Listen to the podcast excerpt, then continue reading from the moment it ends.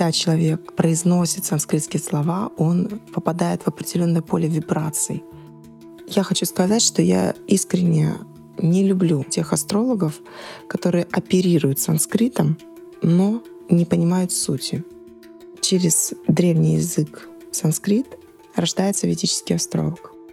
От этого зависит, будет ли астролог читать карты, как дышать. Здравствуйте, дорогие друзья! Это подкаст «Астромиф и реальность», и его автор я, Анна Зубанова. Я санскритолог, астролог ведический и востоковед. И тема нашего сегодняшнего разговора, нашего сегодняшнего эпизода будет разоблачение мифа на тему того, что ведическая астрология может обойтись без знания хотя бы основ санскрита. Вы слушаете рубрику «Разоблачение мифов».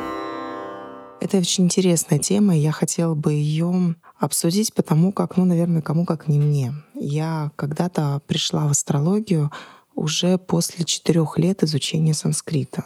И случилось это, наверное, так вот случайно, потому что мы переводили, пытались разбирать учениками Брихат Парашара Хоршастра. Это основной трактат ведической астрологии, на который сейчас базируются те знания, с которыми мы работаем в русскоязычном пространстве. Таким образом, да, мне это заинтересовало, я пошла в углубление. Но мой путь, он, скажем так, единичный. В большинстве случаев приходит учить астрологию, потому что интересно само вот это видение, вот этот язык, астрологический язык.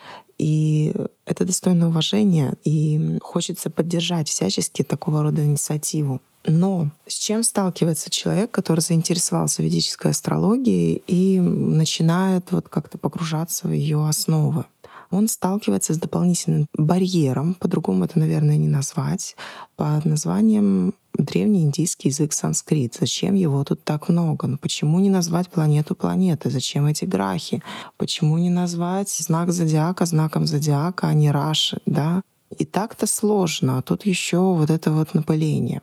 И вы знаете, за годы своей практики, причем не просто преподавание астрологии, а преподавание санскрита прежде всего, я пришла к выводу, что в санскрите вот очень много слоев, и если я хочу, чтобы ученик дошел до какого-то действительно значимого уровня, то есть смысл давать ему информацию постепенно, по мере освоения, пластами накладывать следующее знание. И таким образом, вот э, преподавая древний язык санскрит, я письменность оставляю на чуть позже, когда у человека возникает уже интерес нарисовать красиво, да, а вот э, для того, чтобы понять какие-то самые базовые основы, используем там доступную любому человеку транслитерацию.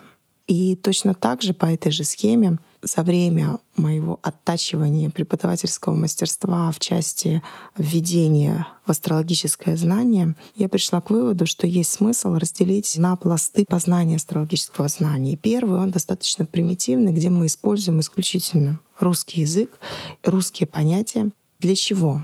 Для того, чтобы человек уже на практике понимал, действительно это является его историей, действительно ли у него проявляется талант. И самое главное, не исчезает интерес в процессе познания этого материала. Но для того, чтобы это могло произойти, материал должен быть усвоен.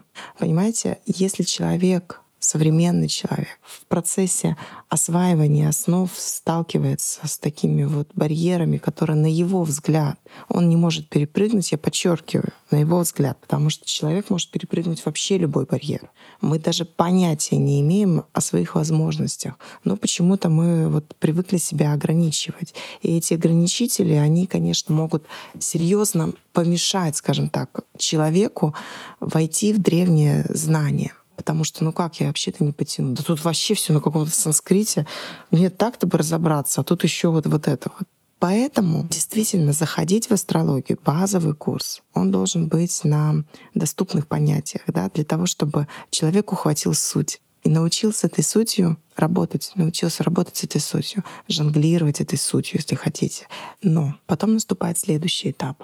По сути, на этапе прохождения базового курса, где санскрит предложен только исключительно в рекомендательных целях в качестве словаря астрологам, когда человек идет дальше в практику, он сталкивается с тем, что его чего-то не хватает. И здесь, несмотря на то, что мы прорабатываем астрологическое мышление, мы стараемся подключать общее знание человека к астрологической практике. Это очень важно. Да, что не просто то, что тебе там сказали, а то, что ты действительно думаешь. Думаешь в результате анализа тех тезисов, которые ты видишь в астрологической карте. И вот здесь, знаете, происходит такой процесс творения. Для того, чтобы родился качественный анализ астрологического понимания, для того, чтобы астрологическая мысль новоявленного астролога начинала свое верное развитие, ей нужно подключение к эгрегору древней культуры. И происходит это в момент именно взаимодействия с вибрационными рядами древнего индийского языка санскрит. Как бы это ни звучало мистично там, или еще как-то, здесь есть вполне себе э, научное обоснование — когда человек произносит санскритские слова, он попадает в определенное поле вибраций. И его мысли, его чувствования, они начинают работать по-другому. Давайте возьмем банальный пример. Вот планета Луна, она является собой что в гороскопе? Ну вот мы говорим, это наш ум. Или еще говорим, это наша психика. Каком или психика? Или мы еще говорим, это наша душа, наше тонкое тело, которое мы не видим, но чувствуем, она есть. Так что же такое Луна? Это все вместе, дорогие друзья. Есть такое слово в санскрите «манас», и нет аналога в русском языке. Вот оно вмещает в себя и душу, и ум, и психику, и еще несколько синонимов. Это манас. И это глубже, чем ум, психика или еще какое-то другое слово, которое вы можете забыть в нужный момент. А запомнить слово манас, поняв его суть, вы уже не забудете. Вы слушаете рубрику «Разоблачение мифов».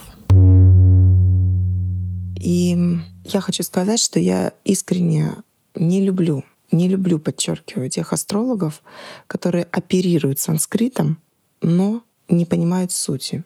Поэтому я всегда стремлюсь сначала донести людям суть, а потом, если у них возникает тяга к более глубокому пониманию того, что происходит, есть смысл и есть даже, я вам скажу, необходимость входить в понимание санскрита, в чувствование санскрита. Через него предмет ведическая астрология воспринимается глубже, воспринимается качественнее, воспринимается так, как он должен восприниматься. Это очень важно. Вы знаете, есть два способа познания информации. Нисходящий и восходящий. И в современном западном мире используется исключительно восходящий. Ну вот мне учитель сказал, я в книжке прочитал, я вот откуда-то знаю, да. Но вспомните себя в детстве. Вот этот нескончаемый поток «почему?». А почему так? А почему так? Вот это нисходящий способ познания. Когда почему нужно бояться огня? И мама берет руку ребенка и подносит к пламени на секунду.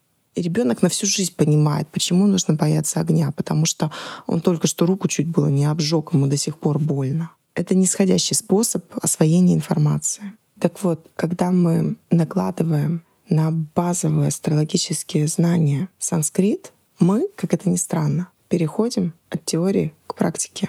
Потому что здесь возникает вот этот вот процесс творения, когда вот у нас уже есть готовое тело, и сейчас необходимо, чтобы туда зашла душа. Через мантры, через медитативное состояние, через осознание и прописывание базовых понятий астрологических через древний язык санскрит рождается ведический астролог. Я вам могу сказать это на своей собственной практике. Это именно так. Достаточно много людей мне уже довелось обучить основам астрологии. Но далеко не каждый практикует. Не потому, что он плохо усвоил материал. Мне на курсе сложно плохо усвоить материал, если хочешь его усвоить, это важно. Но потому что возникает ли желание прочувствовать вот эту саму массу, материю, глубину. От этого зависит, будет ли астролог читать карты, как дышать, или это будет для него каждый раз труд. Поэтому на этапе, пока вы еще учитесь, есть смысл сделать несколько больше и параллельно изучению астрологии учить санскрит. Хотя бы основы, хотя бы базы. Просто пишите, читайте. Пусть он звучит. Поверьте мне, качество вашей астрологической практики будет несравнимо лучше. Это факт.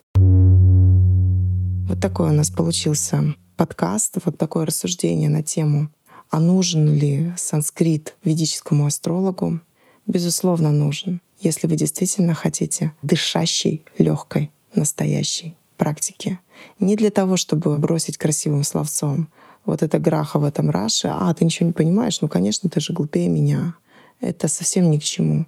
Клиент вообще не должен слышать никаких астрологических терминов ни на санскрите, ни на русском языке.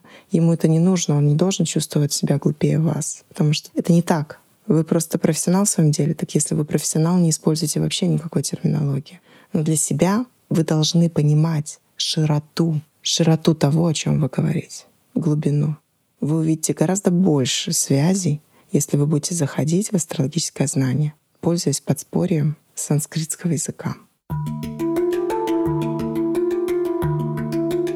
На этом, я думаю, стоит остановиться. Спасибо большое за внимание. Спасибо большое, что вы слушаете мой подкаст, смотрите ролики на Ютубе, ставите лайки, подписывайтесь. Это всегда очень приятно. И самое приятное, когда вы переходите по ссылке телеграм-канала, подписывайтесь на мой канал, где я каждое утро делаю прогнозы на наступающий день и стараюсь настраивать вас на все те возможности, которые каждый день нам предоставляет. Хорошего дня, друзья мои, и до встречи в новых выпусках.